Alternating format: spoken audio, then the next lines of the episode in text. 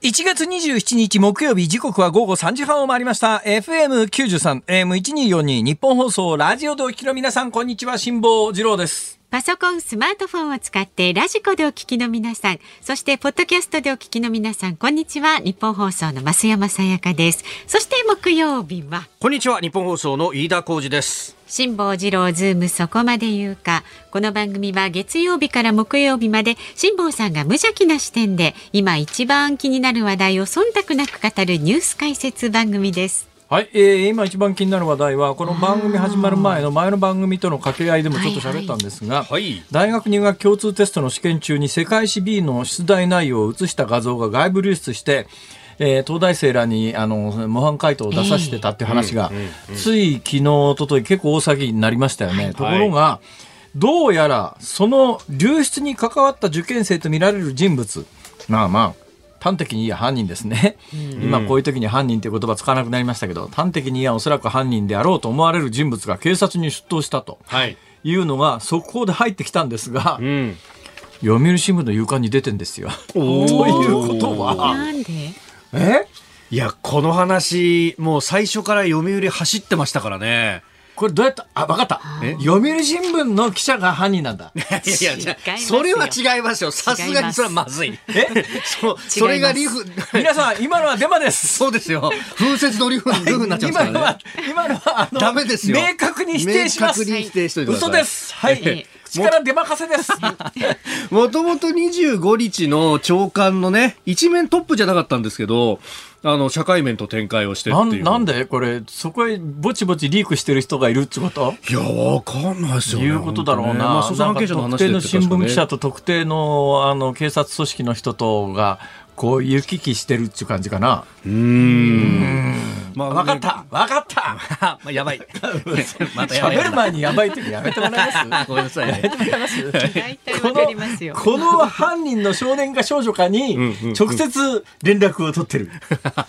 どうなの？いや、そんなことはないえそんなことない。そんなまあことないですか？うええーんまあ、捜査関係者にはね、強い。そういえば飯田君、ね。はいあはの高市早苗さんのインタビューを 飯田君の朝の番組でやったという噂を聞きましたい。が、はい。火曜、火曜日、水曜日やらせてそのね、インタビューに行くっていう前の日えに、えたまさかこの局内であったんですよ。で、はいそうそうそうそう明日高市さんと、あのね、えーインタビューなんですって言うから、高市早苗さんか。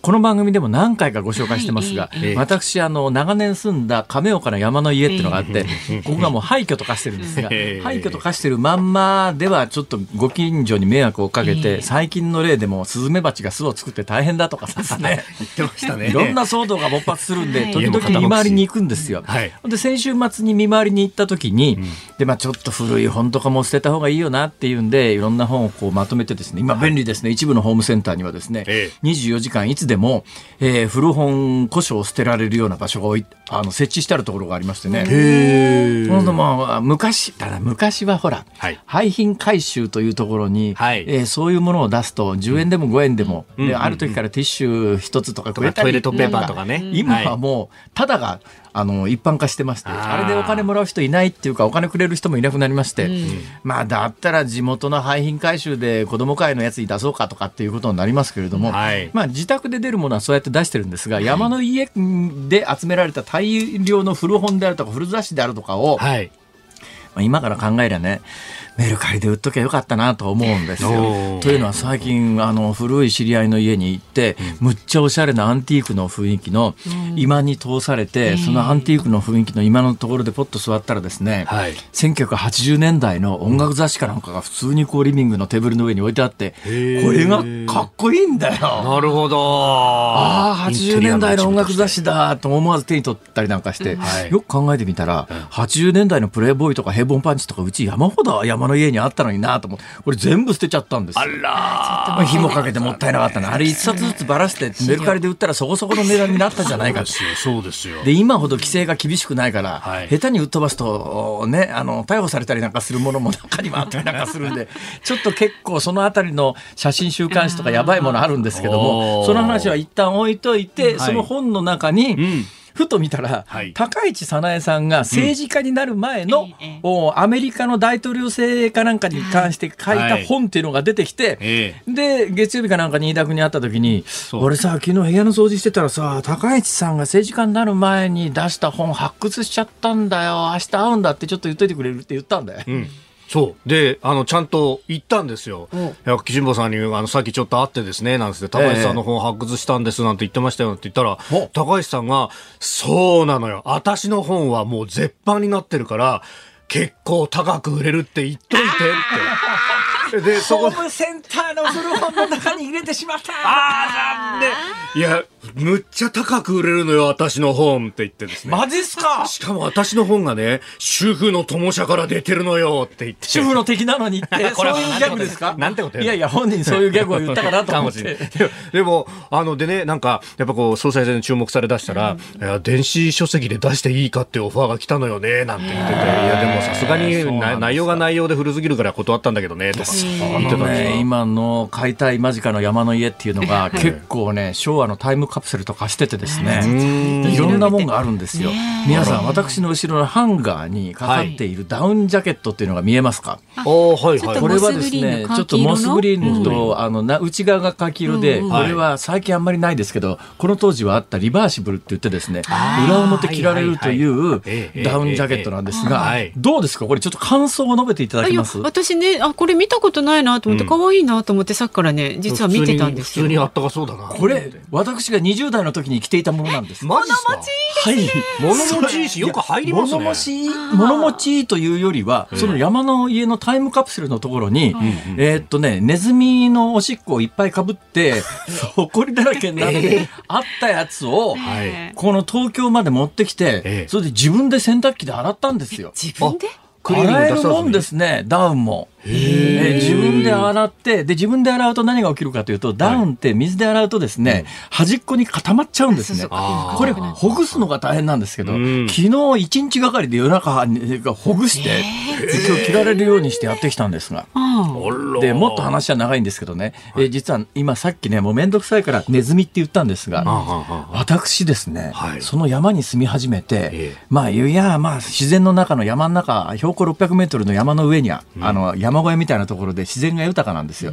ある時勉強してようとも、し勉強してたか、まあ本読んでたか忘れましたけど、机で Z ライトってわかりますか？今も Z ライトってあんまり使わなくなりましたね。昔昔はあのうん、受験生はみんな使っていた、うん。えー電気器具があるわけですよ。はい。えー机の上にある Z ライトっていうのを電気つけて本読んでたら、はい。その Z ライトの鉄でできた放浪でできたあの傘っていうのがありますね。はいはいはいはいあそこにカーンってものすごい音がしたんですよ。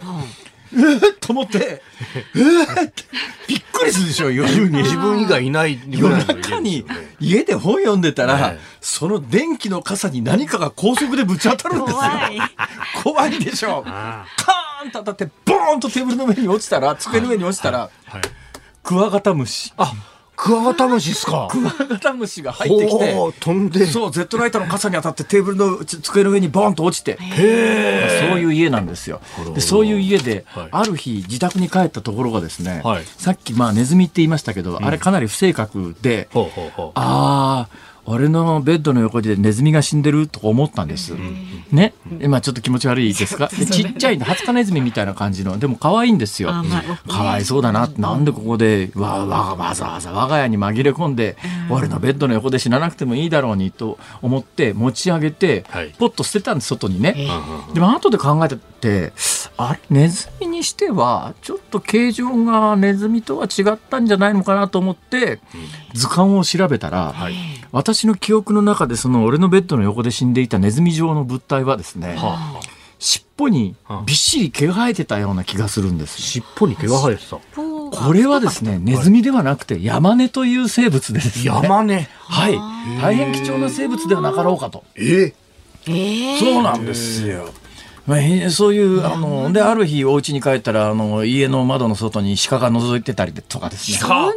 はい。いろんな動物がそうなんだまあ、そういうところなんでございます。えーはい、でひどいんですよ、それでそこがですね、あの1980年代の後半にバブルの時に山の上、乱開発されたんですね、なんでそんなことになったかというと、そこはあの京都府なんです、そこの山の山頂から南側は大阪府なんですよ、大阪府は市街化調整区域っていう法律の網がかけられていて、えー住宅開発ができないんですね。ところがその山頂を越えて稜線の向こう側が京都府で、はい。ここはいわゆる白地地域って言って、一切何の指定もない地域で、はい。バブルの頃に不動産業者が山の上を乱開発して、あの、ひな壇造成をして、はい。そこを、まあ当時結構な高値なんですけども、高値で売り飛ばしたところに、私衝動買いして家建てちゃったんですね。おところがそこの当時ってバブルの後半だから、まあ市内の中心部だととんでもない値段してたんですよ。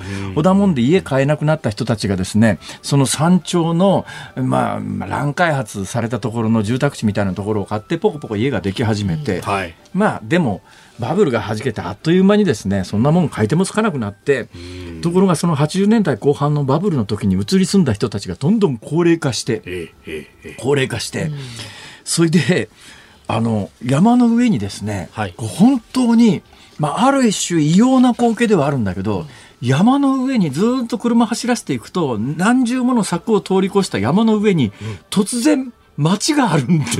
え住宅地が広がるという。ということで、去年あたりですね、はい。あの大阪のある放送局が、はい。夕方のニュースの特集に その街を取り上げて、京都のマチピチュっていう名前をつけて、ピチュ。俺テレビ見てたら、ある日テレビ見てたら、えおい、ちょっと待って、俺の家、京都のマチピチュって勝手に名前つけんなよと。なるほど。ということがあったんですが、その家の中からはい。発掘してきたダウンジャケットです。おおなるほど。高市早苗さんの本もそうやって発掘されたんですが。なるほど、はい、ただ、あえなく、あの、えもうすでに？ホームセンターの古書回収ボックスの中に入れられてしまいました。残念いや、もしかすると残ってる可能性がありますんで、なるほど。残っていたら、ん。え、メルカリで売ろうかな。どうしても売ると。こんなもんでい。い。です。はい。こんなもんでいいです。では。12分じゃな たっぷり喋りましたよね。まず、えー、株と為替からお伝えしていきます。はい、えー、東京株式市場日経平均株価大幅続落でした。昨日と比べ841円3銭安、えー、2万6170円。30銭で取引を終えました。連日の昨年来安値更新となっております、えー、アメリカが金融政策を積極的に正常化することへの警戒感、まあ、利上げ近いぞというところで、えー、ハイテク銘柄中心幅広い銘柄で売り注文が膨らんだということです。えー、為替は1ドル114円75銭付近、昨日のこの時間と比べますと80銭近く円安となっております。ニッポン放送がお送りしています辛坊治郎ズーム。そこまで言うか。この後は昨日から今日にかけてのニュースを振り返るズームフラッシュ。で4時台は辛坊さんがセレクトしたニュースにズームしていきます。番組ではラジオの前のあなたからのご意見今日もお待ちしておりますメールは z o o m zoom アットマーク一二四二ドットコム番組を聞いての感想はツイッターでもつぶやいてください。ハッシュタグ漢字で辛坊治郎、カタカナでズーム、ハッシュタグ辛坊治郎ズームでつぶやいてください。で5時26分頃のねズームオンミュージックリクエスト最近は大喜利リクエストと化してますけれども。いやいや、そんなことないです。いやあのそんなことあ皆さんりますよ。が聞きたい曲を素朴に送っていただければ大丈夫ですからね。今日は別に特にお題とかありませんけれども、できることならば、はい。えー古い衣類を着てみて着られないだろうなと思ったら、いや、着る意外と着られるじゃんと思った時に聞きたい曲。長い。古い衣類を久しぶりに着てみて。あの若い時に着てた衣類を着てみたら、うん。えー今でも着られるじゃんと思った時の、おー。着られるじゃんと思った時ね。わかりました。そのような曲が万が一見当たればぜひリクエストよろしくお願いいたします。ズームアットマーク一二四二ドットコムでお待ちしております。さあこの後は最新のニュースにズームしていきます。ニッポン放送ズームそこまで言うか。このコーナーでは辛坊さんが独自の視点でニュースを解説します。まずは昨日から今日にかけてのニュースを紹介するズームフラッシュです。韓国軍は今日午前北朝鮮が日本海に向けて短距離弾道ミサイルとみられる飛翔体2発を発射したと発表しました岸防衛大臣は日本の領域や EEZ 排他的経済水域への飛来は確認されていないと述べました。神奈川県大井町の東名高速道路で2017年煽り運転の末に停止させられた車にトラックが追突し夫婦が死亡した事故で危険運転致死傷などの罪に問われた男に対するやり直しの裁判が今日横浜地裁で開かれました。一審の横浜地裁は4年前に懲役18年の実刑判決を言い渡しましたが東京高裁が一審の手続きに問題があったとしてやり直しの裁判を命じていました。裁判は来月18日に決審する予定です。新型コロナの感染拡大で運営を再開する自衛隊のワクチン大規模接種について防衛省は東京会場の予約を明日28日午後6時に始めると発表しました。大阪会場の予約は2月4日からです。日本とアメリカによる次世代の高速路の開発計画で日本原子力研究開発機構と三菱重工業は26日アメリカの原子力振興企業テラパワー社と技術協力の覚書を締結しました。原子力機構は将来の国内建設に必要な技術の維持や発展につなげるためこれまで高速路開発に関与した国内各社の参加を幅広く求めていく方針も明らかにしました。アルゼンチンのフェルナンデス大統領は来月4日から中国を訪問し北京冬季オリンピックの開会式に参加することを発表しました。政府が導入したガソリンなど燃料の高騰緩和策が今日から始まりました。ガソリン、軽油、灯油、重油について補助金を石油元売り会社などに支給することで給油所への卸価格の上昇を抑制します。アメリカの電気自動車大手のテスラが26日発表した2021年12月期の決算は純利益が前期比7.7倍の55億1900万ドル。日本円でおよそ6300億円で過去最高となりました。ローソンがウーバーイーツなどの飲食宅配代行サービス向けの専門調理事業に参入することが分かりました。2025年度までに導入店舗1000店を目指します。そこまで言うかはい、えー、ニュースフラッシュは以上なんですけれども、冒頭お話ししたように、はい、えー、例の大学入学共通テストの試験中に世界史 B、はい、世界史 B だけじゃなくてどうも他の科目でもやられていたんじゃないの、という続報が相次いでますが、はい、えー、まあ、要するにカンニングですよね。えー、まあ、カンニングっていうのは、飯田君、はい、したことありますか？いや、ないですよ、ちょっと。そういう、こう、トラップをかけるような人もやめてください。こうなんか、えっと、数学の公式を机に書いとくとか、ほら。古典的な手口いろいろあるじゃないですか。あのー、なんかそれこそね、こう回答をこうペラッとこう落としそうになりつつ後ろに見せるみたいなとかね、えー、いろんなことをね、加害被害療法みたいなね。それはでも後ろの人に対するサービスであって、自分は何の得にもならないじゃないですか。自分はそれ何の得にも何のためにそんなことするんですか？いやいやなんか。まあまあまあ。私の知り合いでね。何ですか？細かい字でね。巻き紙みたいなものを作って これをくるくるっと丸めてね、耳の中にこう仕込んだものの出なくなってお騒ぎになったやつがいますけどね。いろんなやつが。い。ろんなね。悪いことはするもんじゃないですよ。そうそうそう腕に書いといたら汗でにじんじゃったとか、ね、ついて出してもらってバレちゃったみたいな。すげえ間抜けな話がありますが 今回のまあそんなもんバレるに決まってんじゃんって話なんだけれども、おそらくこれまあちょっと本人に聞いてみないと何とも言えませんが、はい、まあ少年事件だということになるとこの後どのぐらい報道されるのかなかなか難しいところですよね。少年事件じゃなかったら、えー、そのやったやつのプロフィールも含めてかなりあの報道されるんでしょうけれども、はい、えー、でちょっと今共同通信の速報を読んでみますね。この後まあ多分4時のニュースえー、5時のニュースでも繰り返しお届けすることになると思いますが、はい、私、これ、共同通信のニュースを読み上げると何かも法的な問題が生じますか、大丈夫ですか？大学入学共通テストの試験中に世界史 B の出題内容を写した画像が外部流出した問題で、流出に関わった受験生とみられる人物が警察に出頭したことが27日、捜査関係者への取材で分かった。警察当局が詳しく調べているということで、はいえー、3時20分に共同通信が速報してきて、だから今から30分前なんですが、はい、時間的に見ると、うん。えー、夕刊の早釣りがもうマスコミ各社に出回る時間ですから、読売新聞の夕刊の一面を見て、はい、みんなびっくりして取材に行って、裏を取ったっていう、えーえ。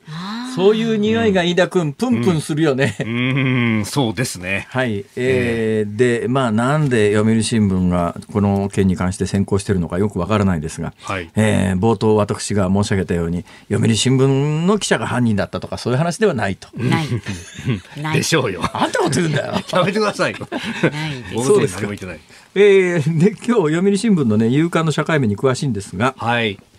えー、っと、まあ、高校2年生の女子生徒を名乗ってる人物が、あの、高校 2, 2年生の女子生徒ということで、うん、えー、その東大生たちにアプローチしたっていう話がもう報道されてますけども、はい、えー、サイト上のプロフィール欄に性別は女性、年齢は19歳と選択していたと。これ高校2年生で19歳ということは、はい、まあ、留学してるとか浪人してるとか留年してるとかっていうことがないと、まあ、ありえないですよね。そうですね。で、実はその指導をお願いしたいですとメッセージを送って、プロフィール欄を見た大学生の側が、19歳と表記されていたのですが、高校2年生という認識で大丈夫ですかと尋ねたところ、年齢の件はおそらく私の選択ミスです。混乱させて申し訳ないなどと返信していたと読売新聞の社上は伝えております。はい。こうなると、まあ、多分男だな。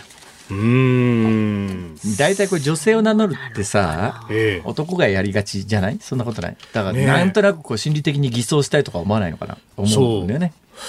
そう。ただね、これ結構あの追加でいろんなところが報道してるんですけれども、えー、一部報道では、あのね、えー、女性？なんじゃないかというような。え、何何何？あのもうね、え結構いろんなあのところが公式でツイートしてたりなんかするんですもうそこが次々出てるんですか？女性ですか？女子高校生出頭というのは見出しを書いてるところもありますね。まあこれもちろん警察発表はまだこれから先なので、うん、今のところ報道が先行している形ではあるんですけど。まあだからね、これがまあ少年事件の問題点でさ、うんうん、これがもうこの4月以降、あの民法上18歳は。はい。えー、あの成人になりますよね。そうですね。で、まあ、新しい少年法でも、いわゆる18歳、19歳に関して言うと、特定少年と言って、これ、この間の報道によると、はい、えー、いわゆる逆走って言ってですね、ええ、まあ非常に重大事件の場合には、まずあの少年の場合は、18歳、19歳でも、えー、少年法の適用になりますんで、4月以降もですね、うん、一応あの、まず第一義的には、あの、家庭裁判所で、はい、えー、少年審判。少年審判なんですよ。うん、ただし、重大事件の場合は、家庭裁判所ではなくて、通常の刑事裁判に載せようということで、これを逆走っていう、逆に送ると書いて逆走これ昔からの用語だから、まあそう言うんですけど、えーまあ、逆走って言ってもイメージつかみづらいなと思うんですが、逆走されますね、逆走されて、その後検察官が起訴して、裁判が始まるんですが、えー、多分よほどの重大事件じゃないとこのラインに乗ってこないんで今回の事件が4月以降どうなったかというとこれがもし18歳19歳が犯人でも逆走事件でいわゆる実名報道をマスコミがするような事案にならないです、ね、ならないでしょうね。なおかつこれが本当に高校 2, 2年生の女子生徒だとすると、うん、まあ、あの4月以降の少年法でも今の少年法でも、ね、まあ、全く名前出てこないと。うん。という状況ですね、だから名前出てこないのはまともかくとしてね詳細が報道されないっていう、その問題点っていうのがあるんだよな、お時間です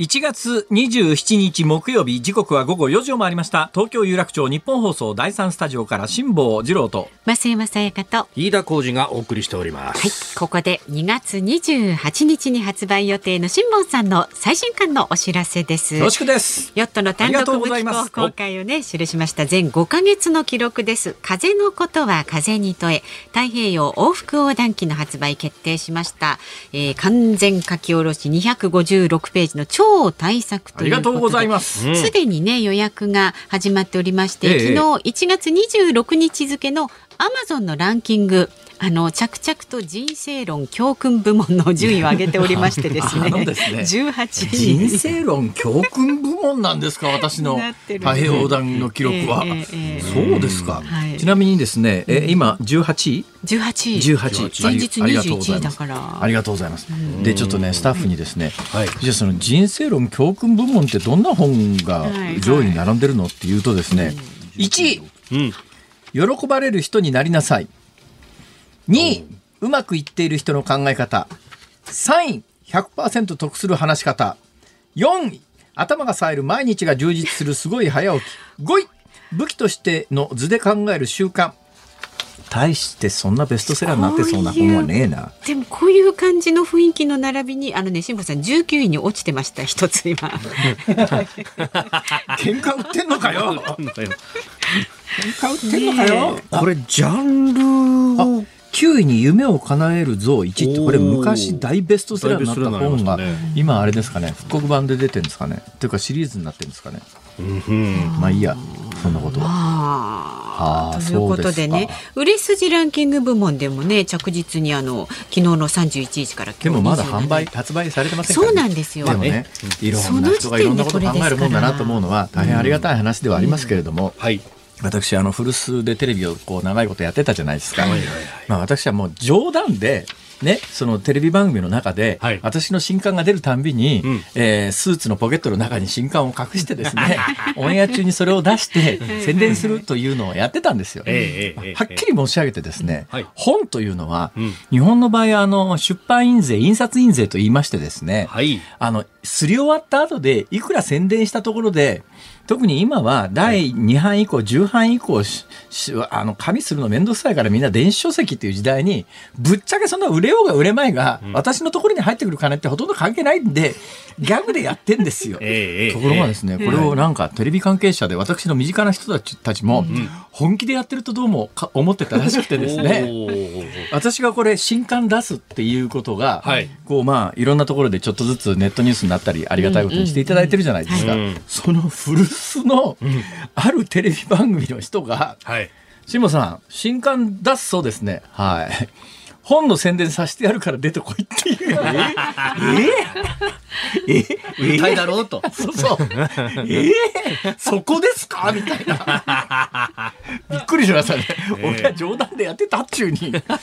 世間はだからこれなかなか難しいなと思うのは、はい。こっちは冗談のつもりなんだけれども、はい必ずしも皆さんが冗談と思って理解してるわけではないんだなっていそうことがね。意外とたくさんあって、はい。だからさっきの、はい。ね例のあのカンニングの生徒は読売新聞の関係者の子供じゃないかとかさ冗談だからほら。冗談です 冗談です。冗談です。よでもほらそこだけ聞いた人はもしかしてあ辛坊さんが言ってるから本当かもって思っちゃったりするそこだけあのネットニュースにされたりなんかして。そうそうそう気をつけてください。それね皆さんあのあもうあのこれから私ですね、なんですか？冗談を言う口にするときには、今のは冗談であると。これから冗談を言うということを前後で宣言した上で喋ります。なんて文味感想な放送になるんだ。本当ですよ面白くもなんともない。しかも自分で自分のハードル上げますからね。それでなおかつなおかつ。それで笑ってほしい時にはですね、はい。右手を頭の上に上げてこうしたら笑ってくださいってラジオじゃ分かんないよみたいな。瀬戸にも書くにも2月28日不走者からね発売予定です。風のことは風に問え太平洋往復横断機辛坊さんの最新刊ぜひね、えーお求めになってくはい、ださい、何はともあれそういうことです。そういうことです。ええよろしくお願いします。でメールご紹介しましょうかね。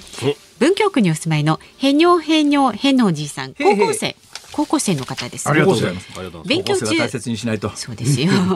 ね、これからのせ、ね、将来を。長い長いはい、勉強中拝聴しております。はいはいえー先日、渦中の共通テストを東京大学で受験しました。ほうほえ東京大学で？そうそうそうそう。はっきり言って、あの環境でカンニングをやった犯人には、ある意味感服します。いやいや大丈夫？刃物振り回しもあでちょっったじゃないちょっとね心配ですね。あそっちだよねこれもそうそうそうそう。うんえーというのも試験官は教室前後に5人ずつ立っていえ、てそんなにいるの？なんですっで試験中トイレに行く時にも試験官がついてくるなどかなりの厳重警戒でした。はあえ場所にもよるかもしれませんが今回の件は驚きです。もし現役高校3年生が犯人ならあの緊張感でよくできるなと思っております。いや、だからね、それだけの胆力があって、計画性があって技術力があ,、あるんだったら、ええ普通に勉強しろよ。計画的に勉強できそうですね。ね何もわざわざそんなことにでも犯罪に走る人って客観的に見たときにどう考えてもそれコストパフォーマンス悪すぎで割に合わないよと思うんだけれどもうん。言っちゃう人いるよね。でそんなことするよりコツコツ働いた方がよっぽどあの短時間に稼げんじゃね？みたいなこともあるわけで。うん。そういうもんじゃないんだなあれは。そういうなんとかねスリルみたいなものを楽しんじゃったりするんでしょうか。だから最近困ってるのは、はい。あのまあ、生活に困ってるご高齢の方で万引きする人非常に増えてて商店が困ってるって話よくありますけれども、生活困っていなくてもなんかそのドキドキ感みたいなものでやっちゃう人もいるんだよね。これはい。アメリカでものすごい有名な女優さんでどう考えたって生活困ってないだろだ困ってないだろうっていう人がん万引き繰り返して捕まったりなんかする、だけどそれってやられる店の側からすりゃ本当に命かかってる生活かかってますからね。うんはい。まあそういうことで、えーまあ犯罪はとにかくね、はい。割に合わないから、うん。ね、カンニングス、あ、まあ、そんなこと言ったってもうしょうがないのかな。割に合う合わないじゃなくてねもう犯罪は良くないですよ、うんそうですね。はい。番組ではラジオの前のあなたからのご意見をお待ちしてお細りますフォローされますね。メールは zoom zoom アットマーク一二四二ドットコム。ツイッターハッシュタグ辛坊治郎ズームでつぶやいてください。ズームオンミュージックリクエスト今日は若い頃の衣類を着てみたら今でも着られるじゃんと思った時に聴きたい曲お待ちしております。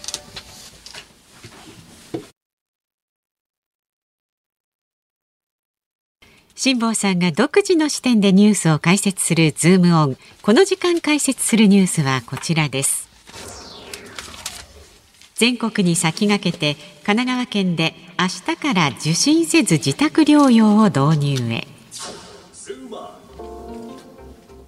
神奈川県は新型コロナウイルスの変異株オミクロン株の急拡大を受けて、えー若年、ま、若者層で重症化リスクが低い感染者は、えー医療機関を受診しなくても自宅療養を開始できる仕組みを明日28日から導入すると発表しました。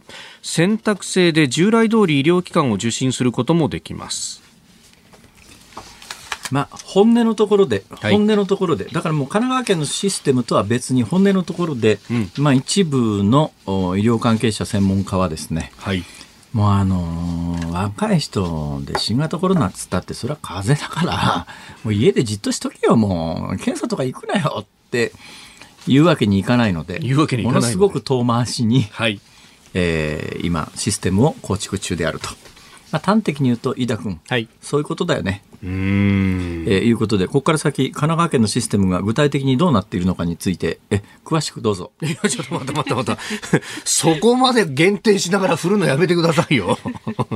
いや飯田君ならできるよ。いやいやいやいや。君はできる君はできる。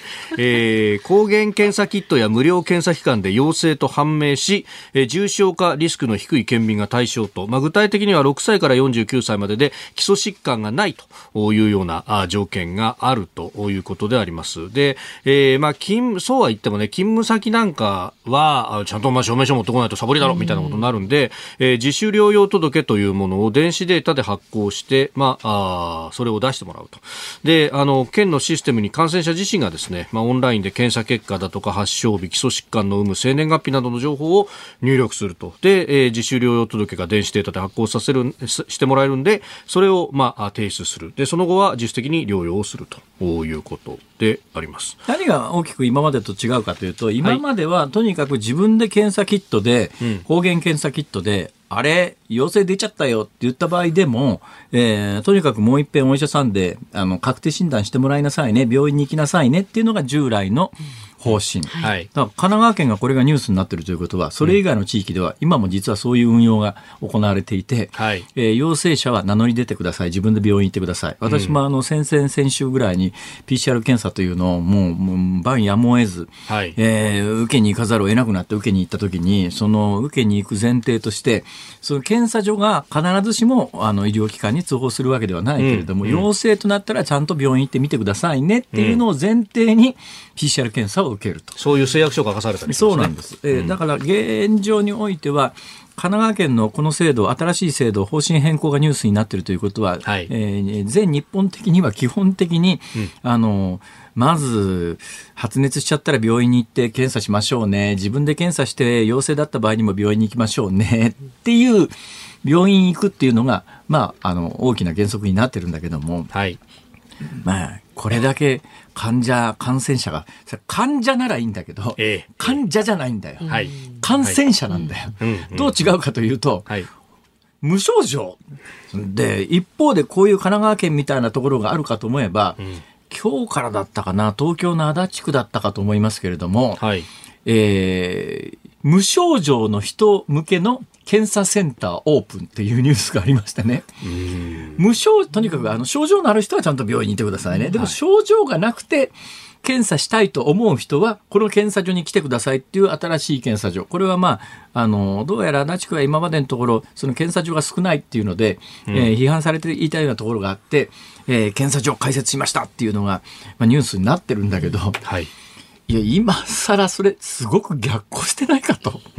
あの、全く無症状の若い人を検査で炙り出して、陽性だと認定して、それはまあ、あーね、論理的に、あの、こういう言い方は当然あるわけで、いや、それは大切でしょう。だってそれ、陽性だということになったら、あの、家の中でいる時でも、それは自分が陽性者なんだから、えー誰かに移しちゃいけないと言って、感染防護体制を、えー余計気を使ってやるから、陽性であるということを確定することに意味があるって。まあ、それはそう言われりゃ、うん、なかなかこれ反論難しいんだけど、現実問題として、えーおそらく、あの、検査にも行ってない、とにかくあれなんとなく調子悪いなでもまあ家で寝てこうかっていう人が大量に発生している状況の中で、はい。ごく一部の無症状の陽性者をあぶり出して、はい。その人たちだけ隔離することにどんな意味があるんだっていう話で、本音のところで言うともう若い人に関しては、まあ重症化まずしないし、言っちゃ風邪だから、もうとにかく家でおとなしく人にうつさないように寝てようねっていう、それが一番、あの、世の中のためですよ。あの、病院に押しかけて、えー症状もないのに、どうせ治療中だって、まあ、ところが今最近コロナに関しては、はい。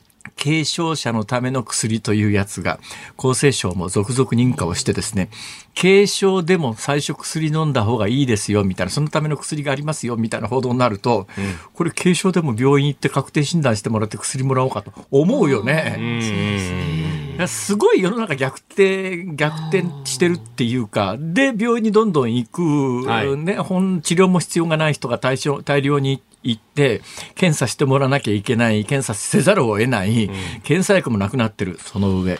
どうやら今検査薬不定してるじゃないですか。はい。えーいろいろこう各紙の新聞報道なんかをこう合わせて見てるとですね相当数検査キット特に抗原検査キットなんかはあるみたいですよ。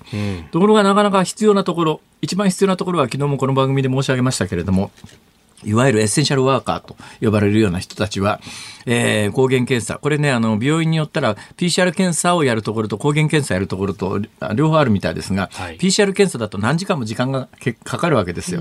そうすると、まあ、あの、濃厚接触者であっても働けますよ。ただし、えー陰性であることの証明が必要ですよということになると、勤務時間より何時間も前に病院に出て行って、えー PCR 検査を受けて、結果が出るまで何時間も待って、そこから働きましょうということになると、すっげえ労働強化になって、はい。まあ、それが抗原検査だと、まあ、数十分でえ結果が出るので、抗原検査で OK っていう病院もあるらしいんですけども、そうすると抗原検査って有効率が PCR 検査に比べると、まあ低いという、まあ、検査の漏れも出るだろうと。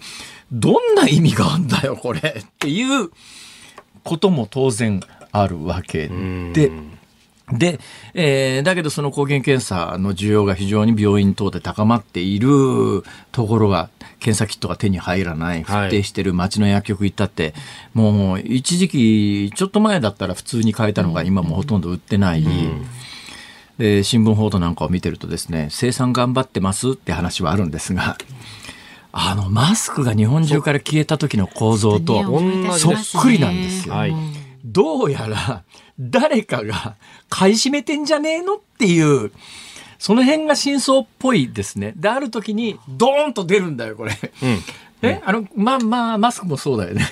はい。本当になくなってるのかというと、どうもそういうことでも、だからね、みんながそうやって、本当は必要でもないのに、もう検査検査って言って、押しかけるっと、どんだけ作ったってどんどん買い占められてそこにストックされちゃうっていうようなことが起きてるんじゃないの？と。うん。だからなんかそれを一生懸命朝から煽ってるテレビとかあるじゃん。ええね、それもうマッチポンプもいいとこだろ、それ。本当に。で、これで、結局、だから、あの、まあ、ゼロコロナを目指そうとしたら、そういうところになって、無症状の人でも検査すべきにもなるし、いやだからねそれ家にいろにもなるし、だからね、その検査と、あの、病気の拡散の状況だけれども、はいそのまさに今の指摘通り、中国みたいに、ん。ね、中国はだけど最近あの、オリンピックに向けて都市、例えば1000万人全員 PCR 検査みたいなことを言ってんだけど、はい。中国の最大の問題は、えー大量に感染者が出ると、そこの共産党幹部は責任取らなきゃいけなかったりなんかするんで、ええ。出てもか黙っとこうなって言ったらないのと一緒っていう、はい。そのあたりがどこまで前ら一歩も出んなよ、みたいな。どこまで信用できんだっていうところがあるんで、まあ、ちょっと中国はちょっと横を置いとくと、中国は一応、その都市住民全員隔離して、全員検査して、えー陽性者はまあいもう一遍再隔離みたいなことをして、病気を止めたという、まあ、一つの例にはなってるけれども、それ以外の全世界で、はい。検査やって病気の拡散止められた例があるのかっていうと、ないどころか、逆に検査いっぱいやってるからといって病気は止められないっていう方の証明はいっぱいできてるわけだよ、むしろ。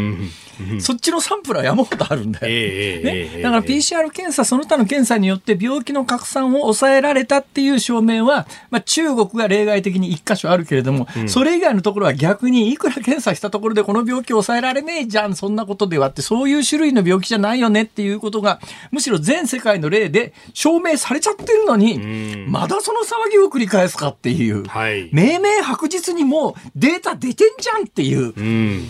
で、リスクの高い人たちっていうのは、まあ、基礎疾患のある方と高齢者だと、じゃあこの人たちをどうやって救うのかなっていうのが、本来のフォーカス当てるべきとこなんだけど、もうなんか、あの、PCR の陽性者をどう減らすかみたいなところに、どんどん問題がすり替えられ続けているさっきの無料の検査所じゃないけれども、はい本来家で寝てろよっていう人たちが、いそういうところに行ってまたウイルス拡散させるんだよ。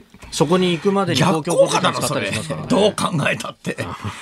だからね、この病気は私はもう本当に2年前、一番最初からもう、最初の3ヶ月ぐらいで病気の正体が見えたところから言ってますけれども、この病気に関しては、はい自分が感染者だと思えと。はい。ね。で、目の前にいる人間が感染者だと思えと。自分が感染者だと思うことで、まあ、この人に移したらまずいよなっていうところの対策はちゃんとしなさいよと。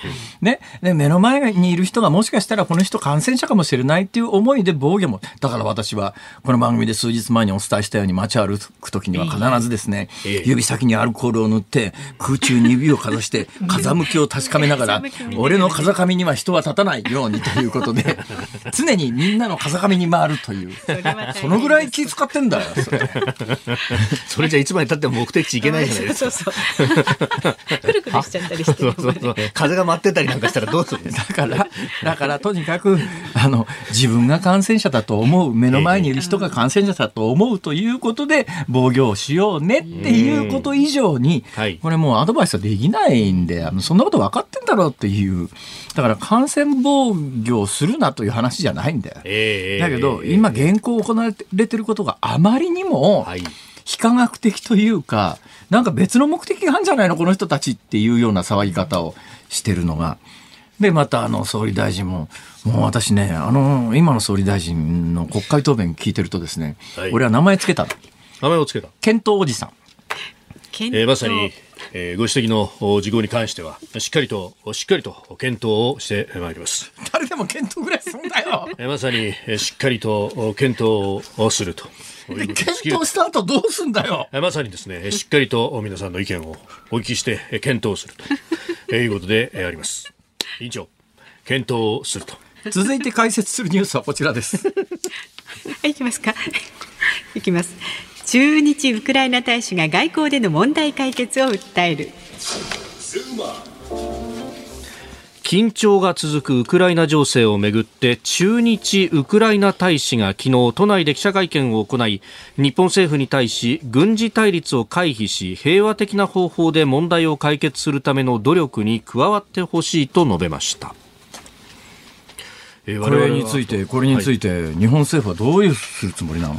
えー、まさに、えー、慎重に検討をすると、えー、家庭の質問には答えられないということであります。今日の夕刊フジ見てたら一部の指揮者が、はい、これはあのロシア軍の半分ぐらいを今ウクライナの国境線に配置できてると、なぜそんなことができるかというと、はい、極東ね多分日本との緊張関係において日本がロシアに攻めてくるなんてことは全く想定しなくていいから本来は国境線にいろんなところにこう重点的にばらまかなきゃいけない兵力を全部ウクライナのところだけに集結することができるから今回の危機が起きてるんで、あのウクライナのために、世界のために、日本は、あの、ちょっとやっぱり北方領土取りに行くぞとか、ね、奪還するぞとか、カラフト取りに行くぞとかっていうことで、あの辺に、えー、自衛隊をこうぐっと前面に押し出して、ロシアに対するプレッシャーをかけたら、ロシアだって兵力を西側にばっかり割くわけにいかないから、今回の紛争が解決するっていう、そういうことを書いてる記者がいるんだけど、これについて総理どう思いますか？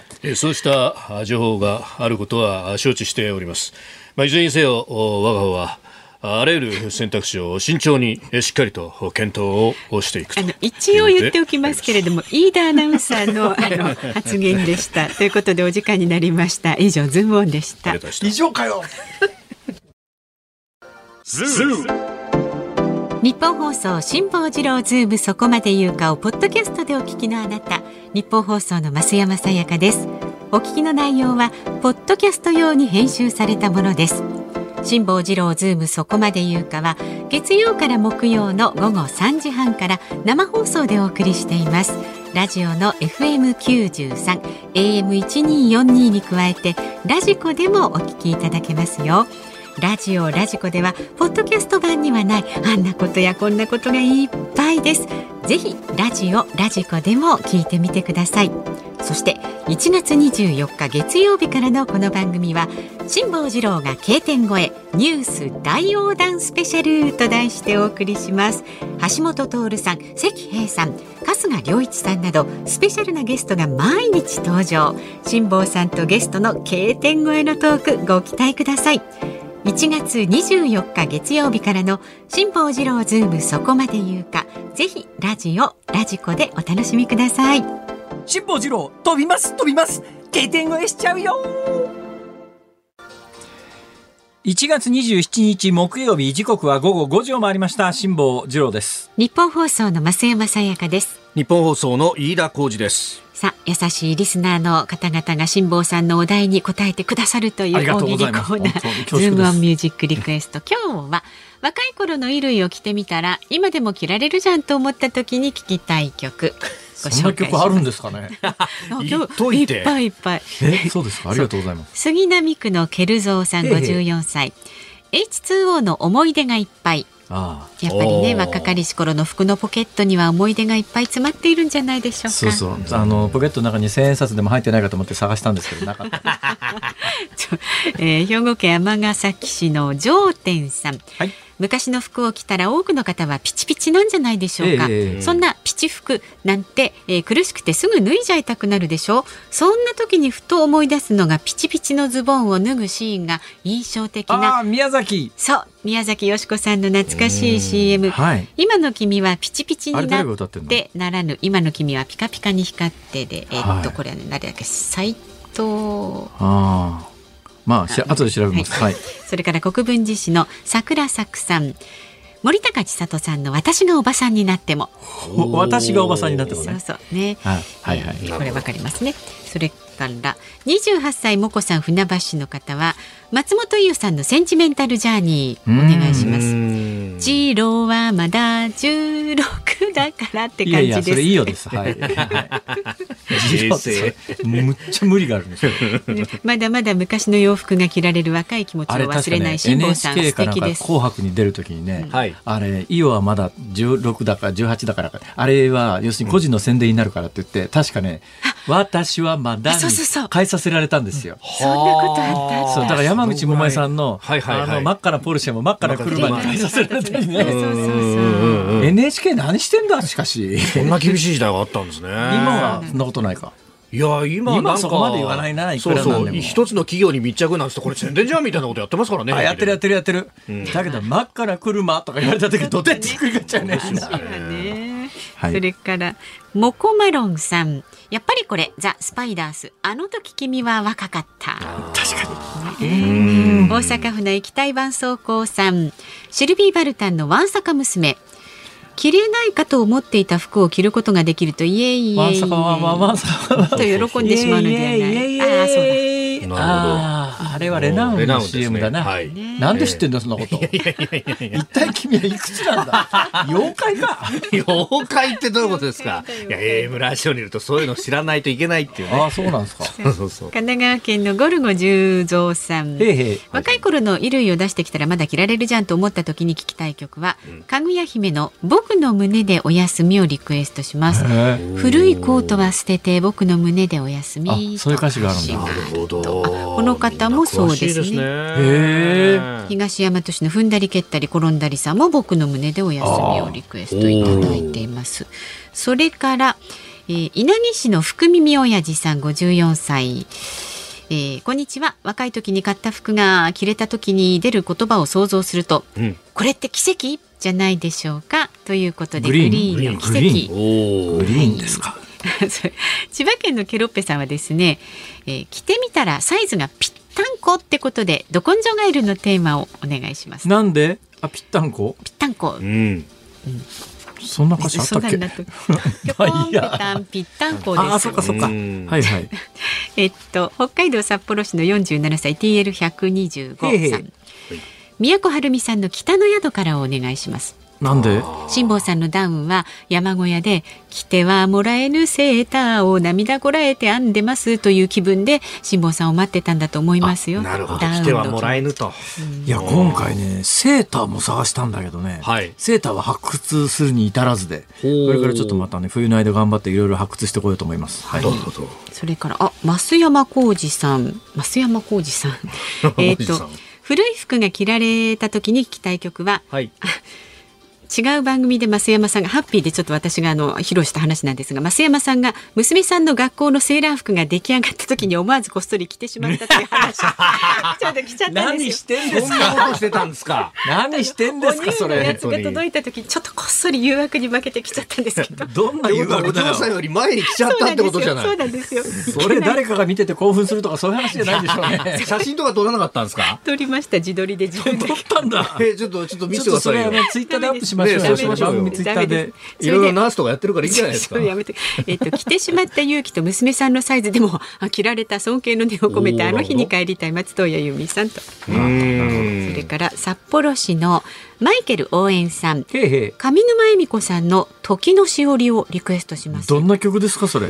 歌詞に出てくる昭和平成令和へと3つの時代を生き抜いての歌詞がバッチリだと思います日曜日に特番もありますしねそうさんまさんの特番の前にねあはい上沼恵美子さんの特番があるんですね。日曜日にあるんですよ、私のプレイリストというね、はい。よく引っ張り出しましたねこの曲も。大したもんです。いやーすごい。まるでねなんかこういい流れで本当ね国島でっていう気遣ってらっしゃるいやありがとうございます。あ分かっていらっしゃる本当あにりがとうございます。ありがとうございます。それでは決定いたします。はい。本日のズームオンミュージックリクエストは、うん。今の君はピカピカに光って。おう。斉藤私哲夫さん。宮崎美子さんファンなんです。可愛いですよね。い。くつになってもね、この間なんかあれ去年でしたっけ？水着出してましたよね、そうそうそうそう。あー、あー、あー。素晴らしいボディですよですね。ですよ。ねちょっといっぺんゲストに来ていただけないかしら。なるほちどょっと誰か交渉ご検討スタッフがみんな目をそらしましたね本当だね。本当みんな下向いちゃったよ。どういうことだよこれ。どういうことだよこれはい、さあ番組ではラジオの前のあなたからのご意見24時間お待ちしています来週1月31日月曜日のゲストはフライデーデジタル芸能デスクの荒木田則文さんです。まあいろいろね荒木田さんへの質問なんかもぜひメールは zoom zoom アットマーク 1242.com ツイッターはハッシュタグ辛坊治郎ズームでつぶやいてください。あなたからのご意見をお待ちしております。辛坊さんが独自の視点でニュースを解説するズームオン。今日最後に特集するニュースはこちらです。安倍元総理大臣が佐渡金山の世界遺産の推薦先送りをめぐり疑問を呈す。政府による佐渡島の金山の世界遺産への推薦をめぐって韓国政府がかつて朝鮮半島出身者の強制労働の現場だったなどと反発していることについて安倍元総理大臣が今日フェイスブックで疑問を呈しました。安倍元総理は来年に先送りして登録の可能性が高まるのか。冷静な判断が求められると登録を申請するよう改めて主張しました。また歴史戦を挑まれている以上避けることはできないとも記しています、えー、申請の期限2月1日であります。昨日高いあ昨日じゃない一昨日か先ほどというか高市さんという話で出ました、い、この話、はい、出ました出ましたあのまあ、高市さん、えー、今週月曜日の衆議院の予算委員会でも、まあ、質問でですね、この話をかなり取り上げていらっしゃいましたし、まあ、これはもう、あの今年やらなくて、えー、いつやるんだと。地元も20年以上にわたって準備もしてきているしと。今一瞬岸田さんになりかけただろう。いやいや、そんなことない。そんなことないですよ。このタイミングで岸田さんになるのはどうなんだろうと。いやいやいや、なってないです、ね、総理どう思うわけ？あもういいや。もうこれちょっと ちょっとこれちょっとざらつきそうざらつきそうですから、ね、これちょっとざらつきそうだから、えー、まあでもね答弁の中ではあの岸田総理大臣もお韓国の主張というのはこれも主張というか中傷は不当であるということは、えー、おっしゃっているいやいやいやいやあの、うん、そうなんだよね。国会答弁ではそう言うんだけど、結局どうなりそうな今雰囲気なの？うん。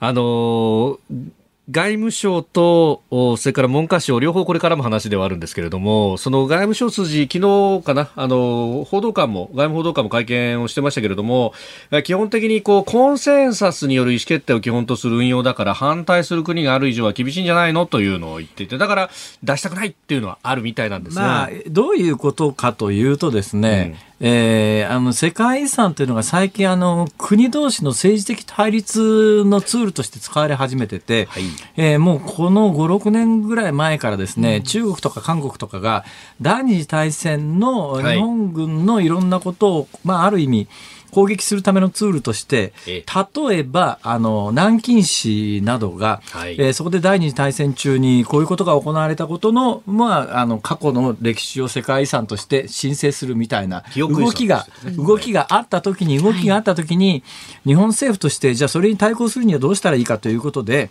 あの、日本政府が主導して異議申し立て制度というのを、はい、この世界遺産、記憶遺産に関して導入して、記憶遺産に関して導入することによって、もし、あの、そういう韓国とか中国とかがそういうものを世界の記憶遺産として出してきたときに、うん、日本としては異議申し立てをすることができる制度を導入したんで、はい、今回、はい、日本が出した場合に、うん。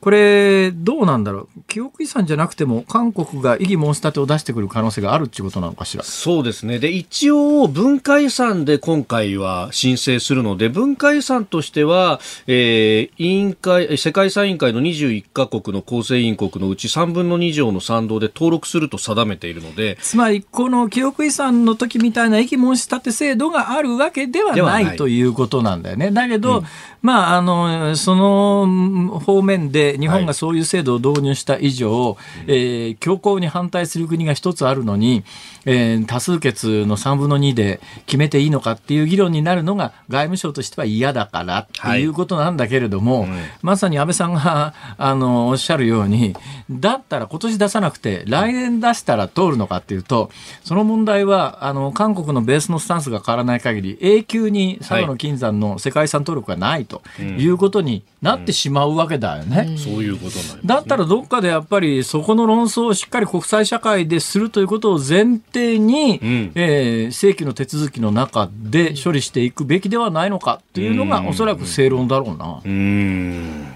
ズモンでした。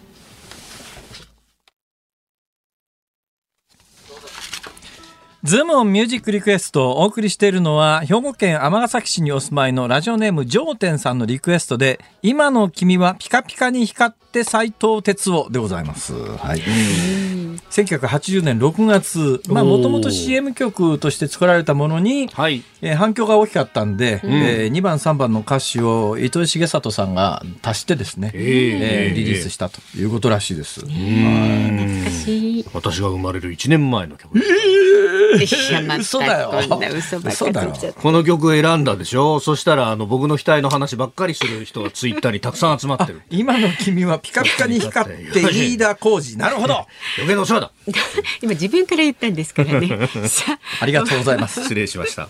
お聞きの日本放送明日の朝6時からははい、えー、飯田浩二の OK 工事アップ。特別企画経済外交オミクロン工事ワールドウォッチ。明日が最終日でございます。外交評論家内閣官房参与の三宅邦彦さんがコメンテーター。そして、えー、政府の新型コロナ対策分科会委員内閣官房参与。岡部信彦さんも生出演。まあオミクロン株の状況対策今後というところも伺ってまいります。なるほど。はい、はい。その後朝8時からは、えー、春風亭一之輔さん、あなたと発表をお送りします。第2回下手くそポエム祭り、スポーツアナウンサースペシャルという独自の路線であの行きますからね。ぜひお聞きになってください。自作のポエムを そうなんです。披露いたします。で、日曜日のね、夜7時からさんまさんとオールニッポンお願いリクエストもお送りしますんで。忙しいい。ですね、週末、増山さん。働きますよ。お聞きになってくださいね。うんで来週1月31日月曜日午後3時半からは辛坊治郎ズームそこまで言うかゲストフライデーデジタル芸能デスクの荒木田範文さんをお招きします。